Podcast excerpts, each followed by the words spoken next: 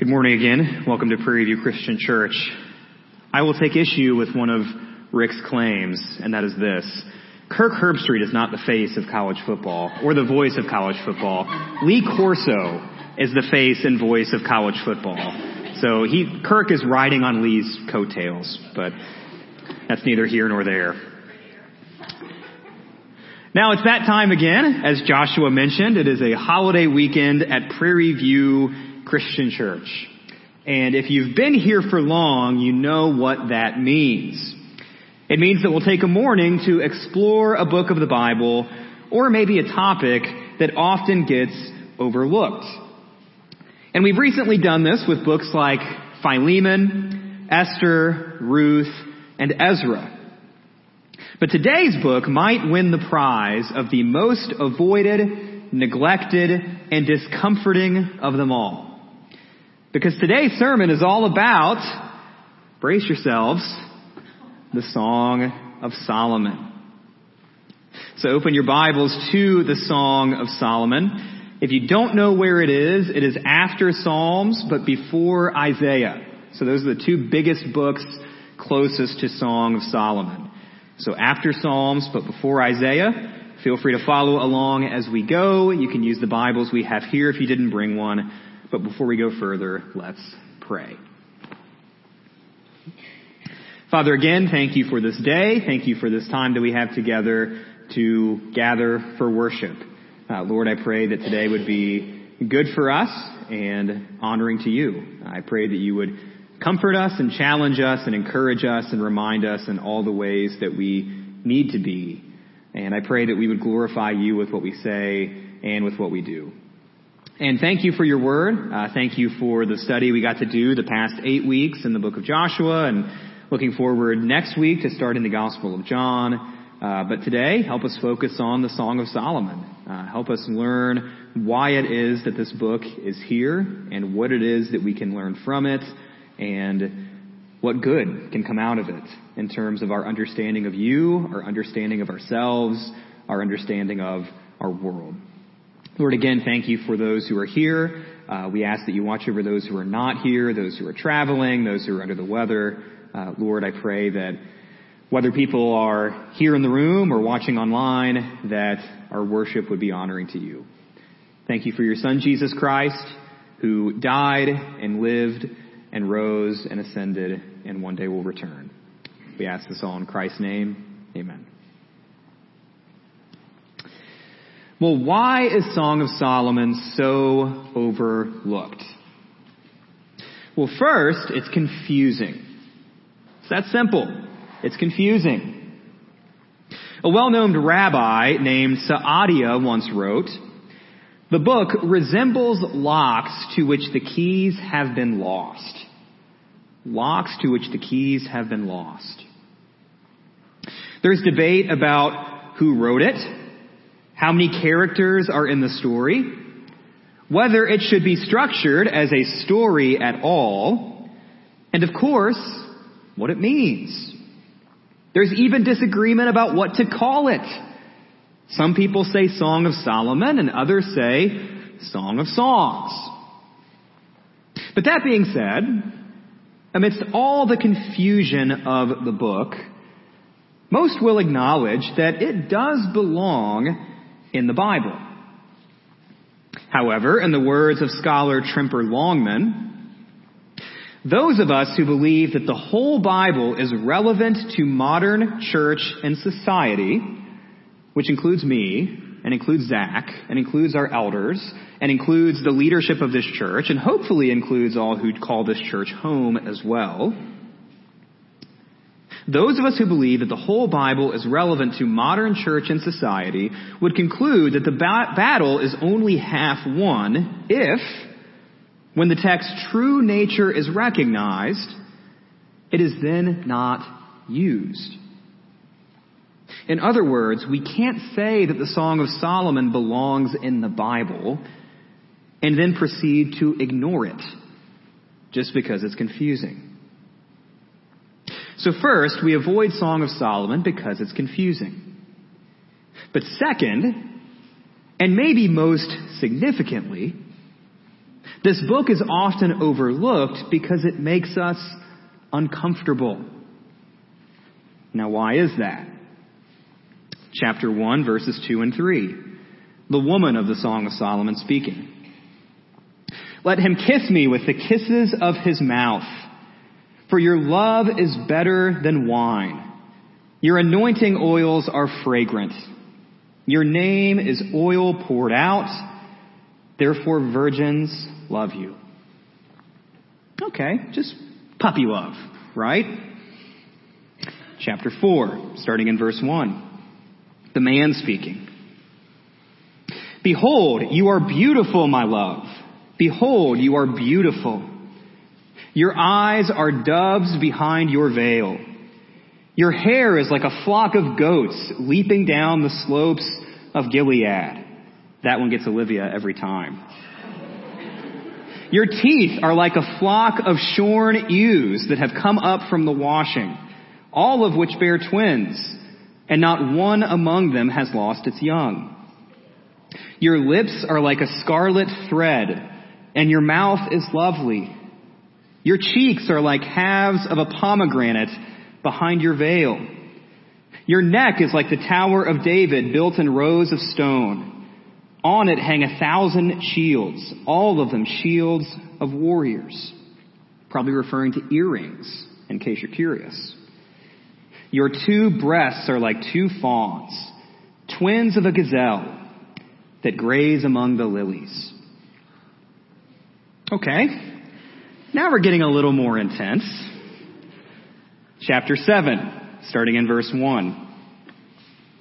How beautiful are your feet in sandals, O noble daughter. Your rounded thighs are like jewels, the work of a master hand. Your navel is a rounded bowl that never lacks mixed wine. Your belly is a heap of wheat encircled with lilies.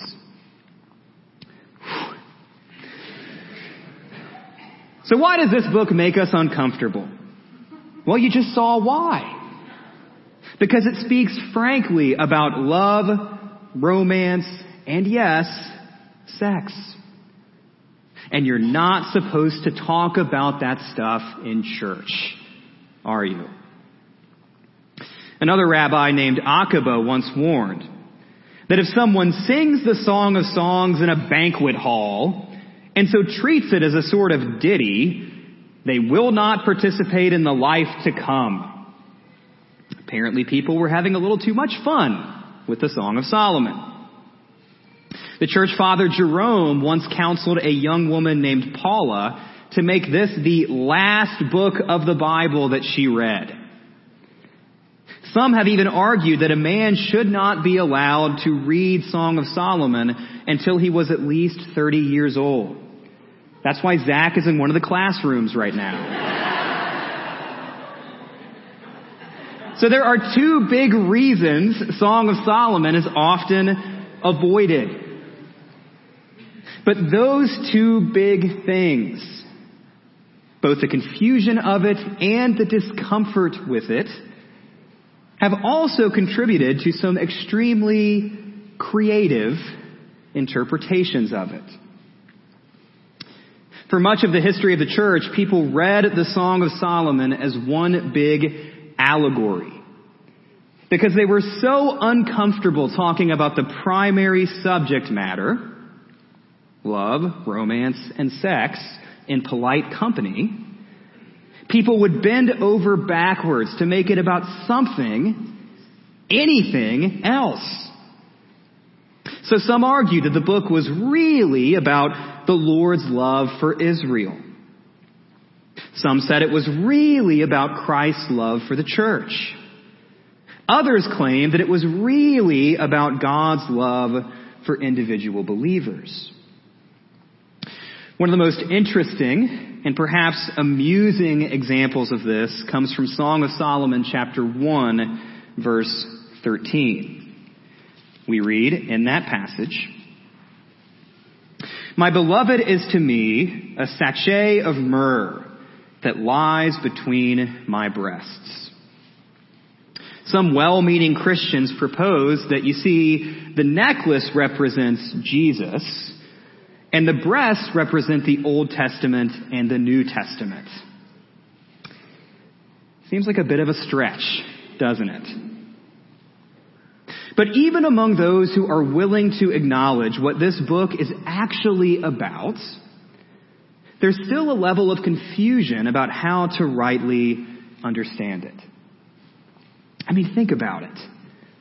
Is Solomon really the right guy to give advice on love, romance, and sex? After all, isn't this the same man who had 700 wives and 300 concubines and whose heart turned away from the Lord due to his womanizing ways? Other people wonder if Solomon is even all that involved in the story. Is he the man who speaks throughout much of the book? Or is he just a supporting character who pops up now and then? The debate rages on. So if you put it all together, you may see why it's easier to sidestep the Song of Solomon entirely. Only when readers went to unhealthy extremes did it ever become popular. We've already seen the one bad extreme of thinking that it was not at all about love, romance, and sex when it clearly is. This was common in medieval times when more commentaries were written about the Song of Solomon than any other book of the Bible. A man named Bernard of Clairvaux managed to write 86 sermons out of just the first two chapters. Chill out, Bernard. But then to the other extreme, in our modern day and age, Song of Solomon has sometimes been treated as a sort of biblical love manual, often in some pretty vulgar and tasteless ways.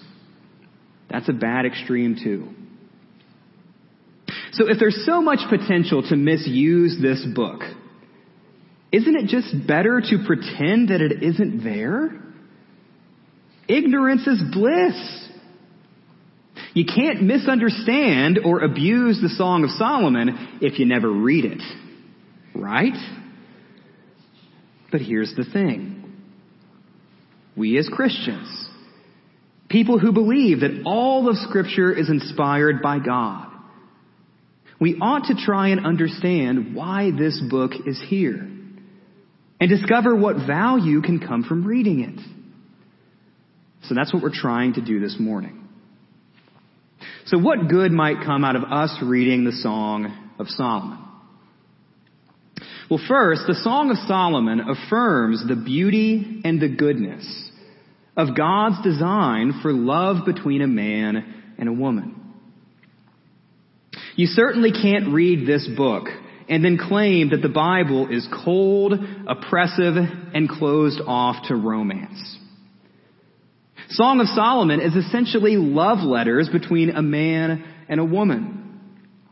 It explicitly celebrates the physical bodies of both of them and revels in the joy of them expressing love for each other through their bodies and with their bodies. That happens in other places in the Bible as well. In Genesis 2:23, Adam celebrates when he sees Eve for the first time. He calls her bone of my bones and flesh of my flesh. In Deuteronomy 24 verse 5, newly married Israelite men were exempt from serving in the military for one year. That way they could enjoy the honeymoon period with their wife. God's law recognized the importance of intimacy between a man and a woman, a husband and a wife. And in 1 Corinthians 7, Paul commends Christians who choose to remain single for the sake of serving Christ, while also encouraging Christian spouses to honor Christ with their marriages. And that includes in the bedroom. So the Bible presents love, romance, and sex between a man and a woman as a good gift of God's grace a wonderful part of God's good design for humanity's flourishing. And when practiced within the healthy boundaries that God has laid down, namely the covenant of marriage, love, romance, and sex should be celebrated by God's people, not treated as some awkward, uncomfortable, or unmentionable topic. So that's one good reason to read the Song of Solomon. Here's another one. Song of Solomon gives us helpful wisdom concerning how love, romance, and sex, as good as they are, can also be corrupted in a fallen world. There's a regular refrain that occurs throughout Song of Solomon. The first occurrence is in chapter 2, verse 7. She says, I adjure you, O daughters of Jerusalem, by the gazelles or the does of the field, that you not stir up or awaken love until it pleases. Many have not been quite sure what exactly that verse means, but it gets at the idea that love is not to be handled flippantly. That is a necessary corrective to the sheep cheap, shallow, and ultimately harmful hookup culture of our day and age. In chapter 5, there's a tense scene when the young woman is abused by watchmen under the cover of night. They essentially commit sexual assault against her, if not more. The Me Too movement of recent years has rightly exposed the persistent problem of sexual abuse, especially against women. Scripture speaks to that. Song of Solomon speaks to that. And this all goes well with some of the warnings in the book of Proverbs that Joshua read earlier. Solomon also wrote that book, and in chapter 5, a man teaches his son just how destructive sinful passions, lust, and adultery can be. So Song of Solomon celebrates the beauty of love, romance, and sex within God's design for human flourishing. And that's a good thing. But it also cautions us against abusing this good gift of God in wicked ways.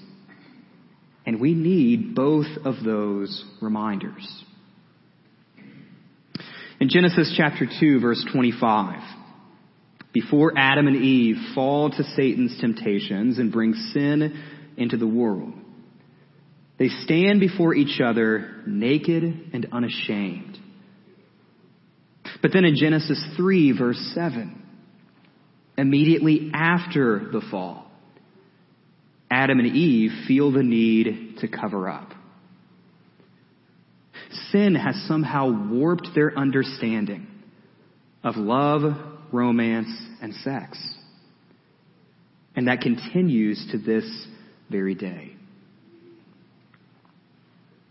Whether we like it or not, we are regularly bombarded with messages about love, romance, and sex. The messages sent to us in commercials, sitcoms, news stories, politics, and who knows where else are all trying to make us believe something.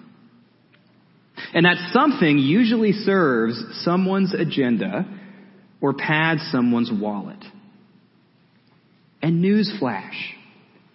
Many, if not most of those messages are unhelpful at best and directly contradict God's word at worst.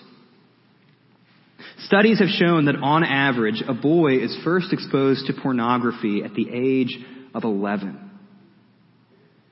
Whether we like it or not, we are all learning about love, romance, and sex from someone, somewhere. And if that's the case, then shouldn't God's Word be the best place for God's people to start? If we let the world educate us on these things more than the Bible, then we are setting ourselves up for failure, despair, and worst of all, sin. So we can read the Song of Solomon in that endeavor. Now, the church and individual Christians have often been criticized for our views on love, romance, and sex. The early Romans found it odd that Christians shared their meals, but not their wives. That's a quote from an early Roman letter from someone observing the Christians. These people share their meals, but not their wives. They thought it was bizarre. It's nothing new for our understanding and our practice of these things to seem strange to the world around us. And fast forward to today. Churches and Christians are often criticized as outdated, oppressive, or even hateful if we don't go along with the latest, greatest supposed progress of sexual freedom. Though those things are really just knockoffs of the good gift that God has given us. So it is just as important as ever for Christians to know what Scripture teaches about humanity. To know what Scripture teaches about God's design for our world and for our flourishing. And Song of Solomon can help play a role in that. Commentator Duane Garrett writes, the message of this book is that the mutual pleasures of love are good and possible even in this fallen world. It is a testimony to the grace of God and a rejection of both asceticism, in other words, being way too stuffy about this stuff, and debauchery, being way too obsessed and liberated with this stuff. Tremper Longman writes again, if the church tends to understand sex and even human love as taboo, which we shouldn't by the way, we've talked about that, then society at large in our time treats sex as an idol. To many, a life without sex is a life that is not worth living. And not just sex, but sexuality without constraints. But Song of Solomon reminds us of both the danger and the power of sexuality. To make sex the center of one's life is to devote oneself to a capricious and dangerous God. Love and sex have important roles in our lives, but they should always be subordinate to our devotion to God. Love and sex are not the final answers to life's troubles or meaning. Well, we gave them a little bit of grief earlier, it's worth mentioning that though some Christians may have tried too hard to make Song of Solomon not about love and romance and sex, they may not have been entirely wrong either. There are places in the Old Testament where God's love for Israel is described in romantic terms. For example, Isaiah chapter 62 starting in verse 3. God says of Jerusalem, of Israel, You shall be a crown of beauty in the hand of the Lord, and a royal diadem in the hand of your God. You shall no more be termed forsaken, and your land shall no more be termed desolate. But you shall be called, My delight is in her, and your land married, for the Lord delights in you and your land shall be married. For as a young man marries a young woman, so shall your sons marry you. And as the bridegroom rejoices over the bride, so shall your God rejoice over you. There are also places in the New Testament where Christ's love for the church is described like a marriage. Most famously, Ephesians chapter 5, starting in verse 22. Wives, submit to your own husbands as to the Lord. For the husband is the head of the wife, even as Christ is the head of the church, his body, and is himself its Savior. Now, as the church submits to Christ, so also wives should submit in everything to their husbands. Husbands, love your wives as Christ loved the church and gave himself up for her, that he might sanctify her, having cleansed her by the washing of water with the word, so that he might present the church to himself in splendor, without spot or wrinkle or any such thing, that she might be holy and without blemish. In the same way, husbands should love their wives as their own bodies. He who loves his wife loves himself. For no one ever hated his own flesh, but nourishes it and cherishes it, just as Christ does the church because we are members of his body. And here the apostle Paul quotes Genesis, which we've mentioned a few times. Therefore a man shall leave his father and mother and hold fast to his wife, and the two shall become one flesh. This mystery is profound, and I'm saying that it refers to Christ and the church. So maybe it's not far-fetched after all to think of God's love for his people when we read the celebration of love that is Song of Solomon. If you look at the end of the Song of Solomon, chapter 8, verses 6 and 7, we read this. Set me as a seal upon your heart, as a seal upon your arm. For love is strong as death Jealousy is fierce as the grave. Its flashes are flashes of fire, the very flame of the Lord. Many waters cannot quench love, neither can floods drown it. If a man offered for love all the wealth of his house, he would be utterly despised.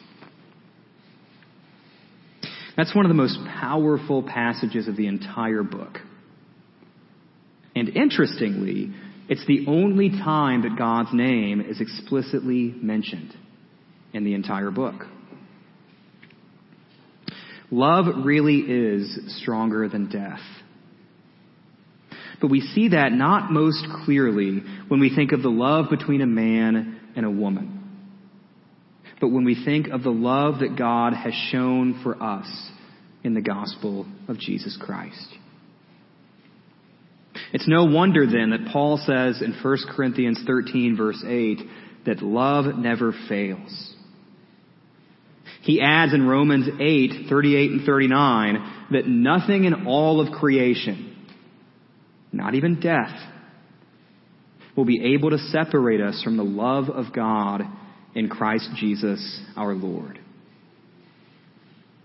So Song of Solomon is a book about human love, contained within a much larger book about God's love, written to a world that is looking for love in all the wrong places.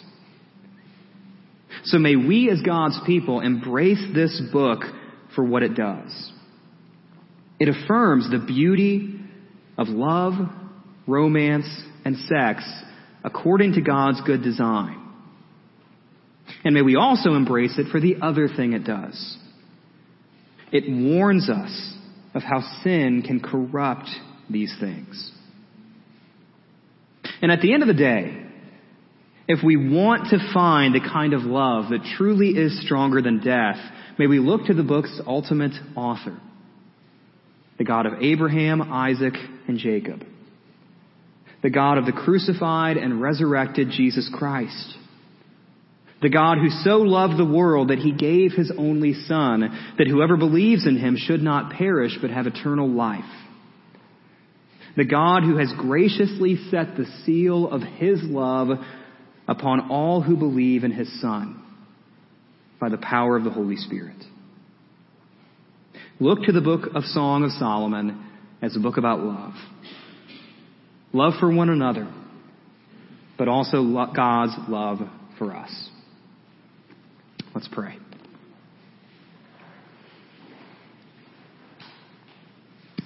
Father, again, thank you for this day. Thank you for the opportunity to be in your word. As we often say on these holiday weekends, thank you for the gift of your word, the parts that we know well, the parts that we don't the parts that we turn to quite naturally and the parts that we tend to avoid. Lord, thank you that all of your word is inspired and is useful and is beneficial for us as your people. And Lord, I pray that we would take the celebration of Song of Solomon and embrace it. And thank you for the good gift of love and romance and sex that you've given us for our flourishing. But Lord, at the same time, help us avoid the pitfalls of it. Like everything else in this world that you've given us, the good gifts of love and romance and sex can be corrupted and warped and tainted by sin. And so, Lord, help us heed those warnings and use the gifts that you've given us in the way that you've intended it so that we might flourish and so that you might be glorified. And thank you that your love for sinners, the love that is shown in the cross, the love that is shown in the gospel, is stronger than death. Thank you that you have set your seal upon us by your grace. That even though we deserve to be divorced from you, we deserve to be away from your presence, you have reconciled us to yourself through your Son, Jesus Christ. Lord, thank you that your love for us is that great. And I pray that as we see and know and understand the love that you have for us, that that would shape the love that we have for each other. Lord, again, thank you for your word. Thank you for the good gifts of your grace. Thank you for your Son. Thank you for your Spirit. We love you. We ask this all in Christ's name. Amen.